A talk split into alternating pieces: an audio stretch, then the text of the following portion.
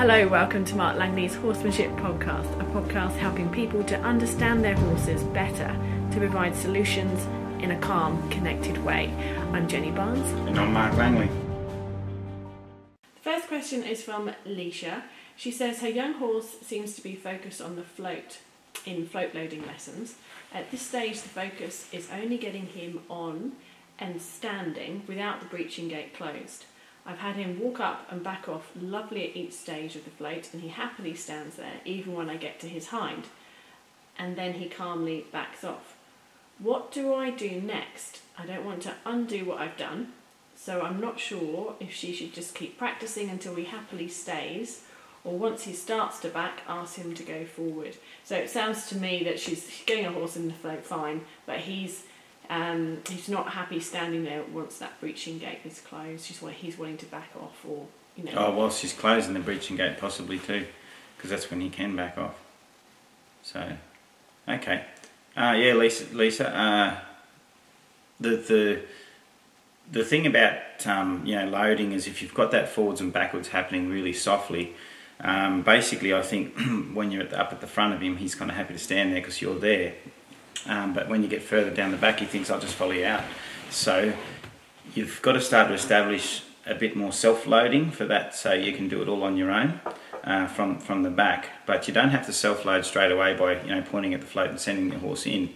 What I start to do is, um, you know, if it's a straight load float by the sounds of it, it is, um, is, is you, you, you, load your horse up in, uh, so you're standing at the eye. So, so instead of following up nose in and you've got your chest bar open, you, you load it, say standing down one eye, and you might um, walk it in and out standing at the eye, and then lead it in and out just standing behind the eye.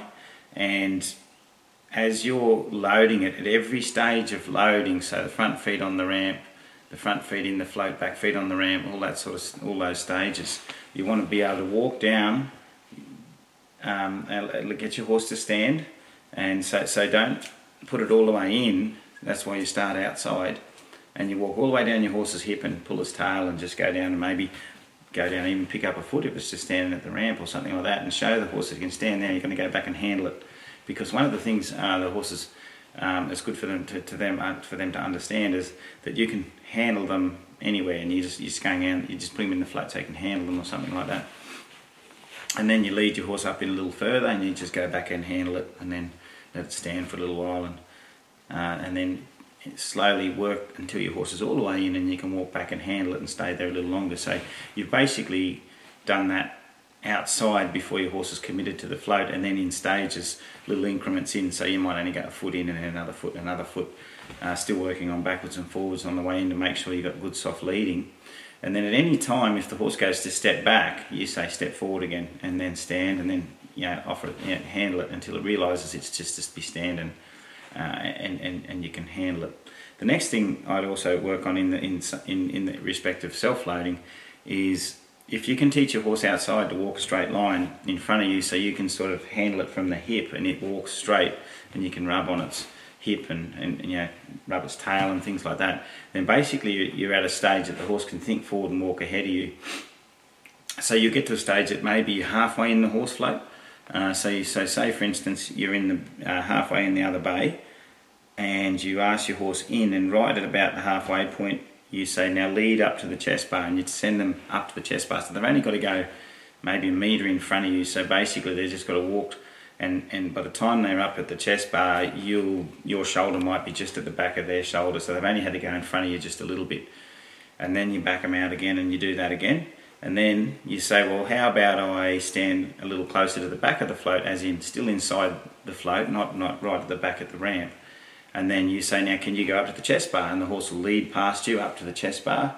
And then you just say, oh, good. And by that time, your, your, your shoulder might be somewhere between the girth and the flank. You know, and the horse has gone all the way in. And then you just keep going out a little further and sending your horse all the way in until you've sent it in and then all of a sudden your shoulder's in line with its tail and it's walked all the way up to the chest bar and and stopped there. The other thing is, and I think this is important in the early stages, I know it's hard for people that are loading two horses because um, you can't, uh, that's why I like open chest bars that open. Um, so it's very important. I like young horses to learn to back out with me, so they do not back out of that float unless I've asked, or I'm asking them out. You know, when people just chuck the rope over their back and let the horse just mosey its way out. Well, that's just telling the horse that sometimes when you're loading it, uh, you know, with no feel of the rope, the horse can just start to back out. So um, you would untie your horse and set it up that it's, it's always backs out when you ask it with a feel. So that's the other thing I'd, I'd be working on, uh, Lisa. Lisa, um, I'd be working on only asking your horse to back out, not um, letting it walk backwards without being asked with the feel of a rope. Um, and then once you've got that established, the horse knows not to back off unless you've asked it. So, and that's all being taught in the process of going in in increments and, and then sending it in past you in increments. So yeah, at the end of it, you'd just be pointing in there, and your horse walks past you in there and knows that unless you ask it back with that lead rope, it's not to come back. There is another thing a lot of people aren't haven't got the confidence to do this, and that's okay if you don't, because you don't necessarily need to do it. But once a horse, you know, a horse leads really well, you can put a long rope through a tie ring and, and just lead, lead the horse from back outside the float. This is not such a bad thing to teach horses because if they do suddenly get a panic, which they shouldn't, if they know how to lead properly and they've been inside the horse float and they're confident, technically they shouldn't worry about it. And if you've already led a horse up to a tie ring outside a float where they can lead right up to a tie ring and there's no problem with that, then you can put a long rope through a tie ring in a float and walk and just pull that rope and they'll just walk straight in. If they have to pull back, well, they're, well, they're not hard tied so you can let them, let them dribble back. But technically, if they're leading well and they're confident in the float, then they could lead up to a tie ring in there. I like doing it um, for, for, for, for, for straight load horse floats because if ever they have a little panic and they are, are, still stuck or something and someone's made a mistake at night time undone uh, you know didn't do didn't undo them at the front but undid the bridging bar um, and everyone makes mistakes sometimes in a, in a rush or an emergency or if you're loading horses in a bushfire or whatever then basically if you've led the horse up to a tie ring inside the float they learn that never to pull out because whenever that rope's attached to a tie ring they're not to pull back and, and I think that's really important too. So it's something to look into. But when you've got a bit more confidence and you know everything's working really well, that's something you can sort of advance to. Good luck with that, Leisha. Let us know if you have any um, dramas or questions with that one. Next question is from Jakara. She says, Hey Mark, how can I fix a charging problem? So she's got some horses that she leads through this dominant horse paddock. When she's leading her mare and gelding through this paddock who belongs to Sonny, so I think Sonny is at a gelding, mm-hmm. he comes flying up and straight at the gelding, which what, what happened is that he pulled away, ran off, and she managed to get him in another paddock and, and close the other gelding off. But it just shows the kind of behaviour that he has. So if she's leading Sonny, this, this is the, the chasing one, past the mare or the gelding separately, he'll just put his ears back and he won't actually do anything. But is there some way that she can fix the problem um, of him charging at them when she's leading horses through the paddock? She's had his blood test done to see if he was proud cut, but tests come back clear for testosterone. Yeah, he's he's a bit like that, I think, and I know him fairly well, Sonny, because you know we've we've I've helped you at a few clinics with him, and um, and Sonny's a gelding that's got the culty look about him. He's got that real sort of noble, culty, muscular sort of physique about him, and it, and he looks like he's kind of full of testosterone, and but it's just in him, and he's just a culty type. So you know, and a lot of geldings do that. You watch them in a herd, and they still do what what what you know they think they're supposed to do as if they were stallions. Um, and some are more protective than others. Some some are more dominant than others, and, and this is the thing that you've got to you know think about. The thing about this Jakara is you're there, okay? So he might have control over those other two horses but while you're with those two horses, you're one step above Sonny. Okay, and that's that's way the way it has to be with him. Um, so in your you know in all the stuff that you do with him, you know you're really establishing your boundary and, and, and your groundedness. So the one well, the one um, animal that he can't push is you. Now it's not by you bullying him and chasing him around that you're establishing that. It's through you not um, buying into some of his things, not being shifted by his in, his strong intentions, and and he starts to respect that. The other thing I do is I would have something at hand so you can get a little big to say let that go or establish a boundary, and that might be a flag or something like that. but you've got to be careful because you've got two other horses with you that you're leading. Okay, so practice maybe with one at a time or something like that, or but also with the horses that you're leading, teach them that you can walk away and you can just pop a flag and they can follow a feel and come towards you. So when Sonny comes running down all strong, you step towards him and say, pop the flag and say, let that go. But you're walking away from them because they're behind you and you're protecting them. Um, and you just say, let that go, Sonny. But for everybody else listening to this, you have to be super careful. So you have to have your horses that you're leading well adjusted to following your feel and having the flag moving away from them, but also the horse that you're um, the dominant horse, you have to have also worked with him and established good boundaries and things like that, and, and um, so so you know that horse pretty well. You don't just go out there randomly with a flag and just pick a fight with some random horse. That, and it's not that you're picking a fight; they're running into your boundary. You're just stepping up and saying, not on my watch. Don't don't don't push into my boundary. So you put your boundary there and say, let go of that, Sonny, and you pop the flag, and he's going to go, oh, right, I hit a wall there, and um, and then once he's changed his thought, you just go on about your business and just keep keep an eye out and just say, let go of that, okay. Um, maybe practice it with one horse at a time, a little bit, going through his paddock till till he gets a little uh, more understanding that you're, you know, that, that he can't just come and control the herd because this is your herd and you're in control of that herd. And you are the more dominant one while you're with those two horses, not him. Um, He's obviously respectful of that a bit because she can lead him and he yeah. doesn't suddenly take off and try and charge. Yeah, that's right. So, so, so that's established a, a, a bit, and as long as um, he has a good respect for your boundaries before that situation, before you put him in that situation, then um, you know I think I think you can just step up and and, and, and, and try and work on that. But as I, I'll repeat myself again, make sure the two horses that you're leading have been exposed to you getting a little big and sending, you know, and saying, hey, not towards them, because you're not going to turn towards them and do that. You're only turning towards him, so you'll be moving away from them a little. And if they've got that sorted and they're right with that, then you can step up and, yeah, make that boundary clear. Okay, there's a similar question here about challenging horses. This is from Nikki. She says, How can I deal with a horse who kicks? He's not doing so out of fear, but to move people around. Yeah, this is this is a, it becomes a bit of a problem um, because if it's not out of fear, so, so there's a lot of horses that grow up around humans and stuff like that, and they start to sort of you know, it's almost like we're all a herd, and you know, I'm not interested in that, or I want to move you, and and we all fit in the same sort of category as the horses. And um, so basically, there's a saying that I say to everybody, and this is the same for a Jakara's question, um, is you don't establish um, leadership by going and pushing all the horses around.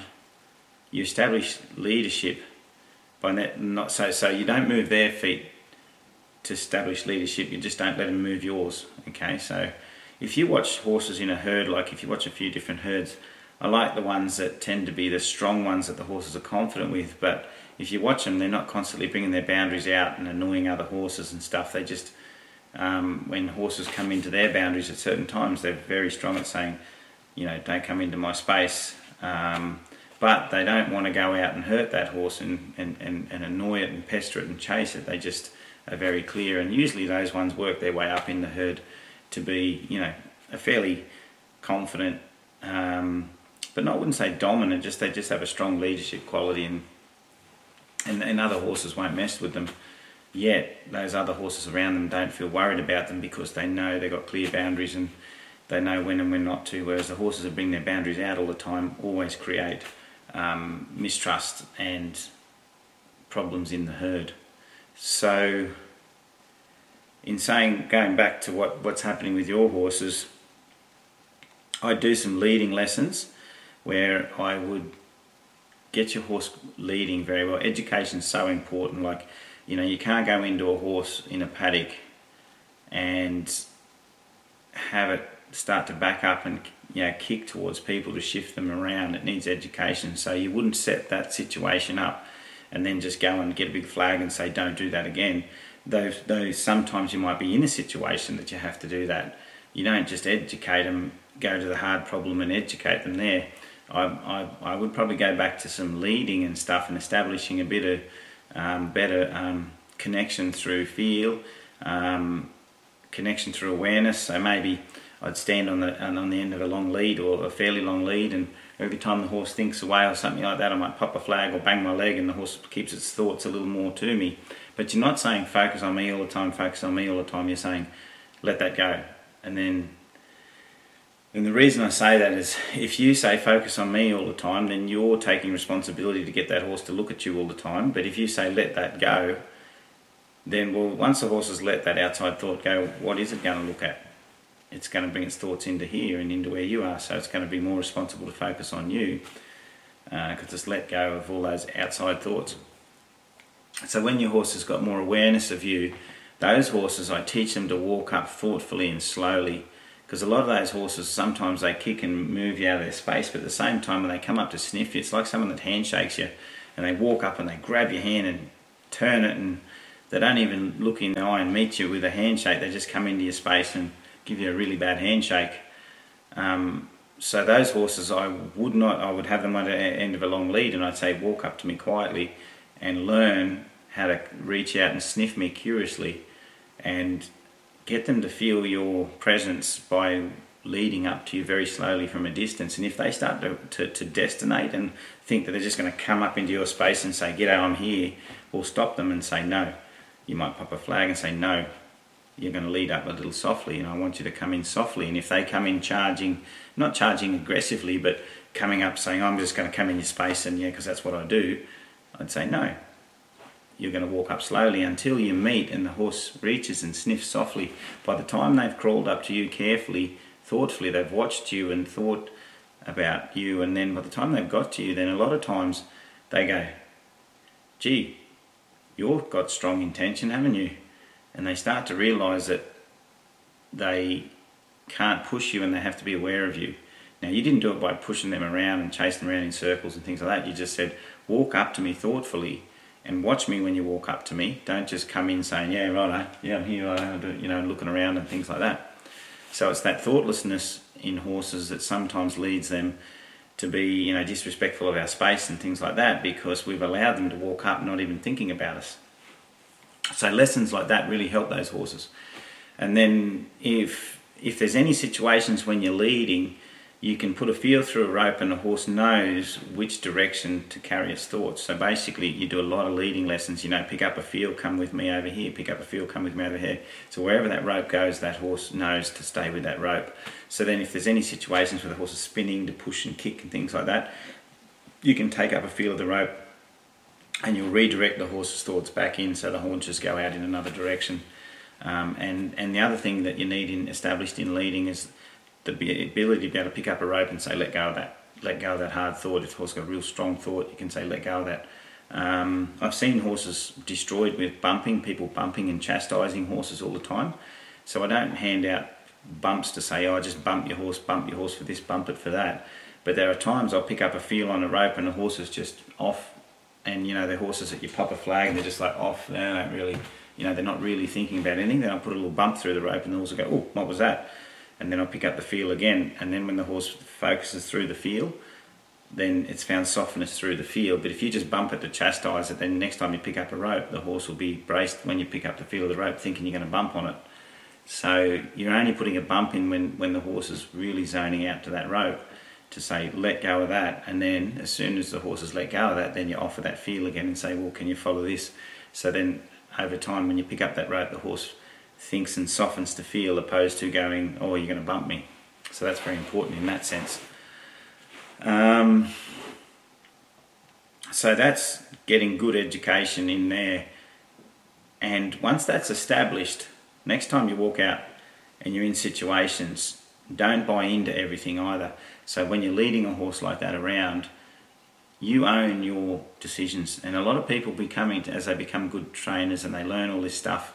You know, so many books and so many videos on, on horse training and you know helping horses and, and, and people are becoming a lot more aware about listening to horses that we need to listen to them to, to, to recognize how they feel and that's so important. But listening is a responsibility, not a lesson. And I think people are starting to sort of listen to horses thinking they're training them with all this listening and how, how, how tuned into their horse's feelings they are that they get so tuned into their horse's feelings, their horse looks at them and go, they go, well, you're not really a good leader because you're so tuned into me that you forgot about yourself. And um, and I think it's so important to look like you know what you're doing. If you're standing there looking for a sapphire in the sand in the arena, well, that's what you're doing. You don't have to do something every time your horse does something. You can believe in your own decisions and walk like you're going somewhere like you believe it and stand there like you believe it. And, um, and I think showing your horses that is very powerful because they realise that you believe in your decisions, which means they don't test you as much and they're not constantly sort of, you know, because sometimes if a horse does something and we buy into it every time because we're worried about how we're going to fix it, then basically every time the horse does something, we buy into it. Whereas there's a lot of times you don't buy into stuff with horses like that and, and a lot of other horses. So um, don't buy into everything he does. And if he starts to sort of, you know, have a conversation with you, don't always have a conversation back. Say, no, I'm actually, I'm looking at the clouds to see if it's going to rain at the moment, and I'm busy doing that. And he's going to go, hmm, hmm, hmm, hmm, that's not really working. I'll just have to stand quietly instead. And then the horse learns to stand quietly because you've said, I'm not going to buy into everything that you're doing. But then you might turn around and say, Now, would you like to have a conversation? They go, Oh, you go, yeah, I'd like to have a conversation with you. So you don't sort of leave them out there till they just lose interest in you completely. But you've got to get that right balance of um, being a good leader and confident in yourself. So that established, then with the leading, then you go out with a horse that sort of tries to move people around. You might find it tries to move people around a lot less because um, it believes that you can't be shifted. And then if suddenly you're out there, the first few times I'd walk through just testing it at liberty, I might carry a little flag or a rope with me and I'll bang the rope on my leg or just make a quick sharp sound or something so when the horse goes to turn and shift you you just you don't you don't attack them and chase them off like an alpha horse you don't pick a fight with them but you say I will not be shifted and then you use the clap of the flag or the clap of the rope or something to say let go of that thought and then as the horse goes, What was that? They turn around to see you standing there going, I'm having a good day. I'm happy. And then you go, Oh, righto, that didn't work. I didn't shift you. I didn't make you upset, but I couldn't shift you. And that's so important. So take all that on board, and then, then you might. But without education, all these things are just you're just trying to fix something that um, that's a problem that may go may go away with better education. You can learn more from Mark online through his online training videos. Just search Mark Langley Horsemanship. There's over 380 training videos which everyone has access to with a seven day free trial. If you like what you see, it's just $15 a month from there. That's help where you need it.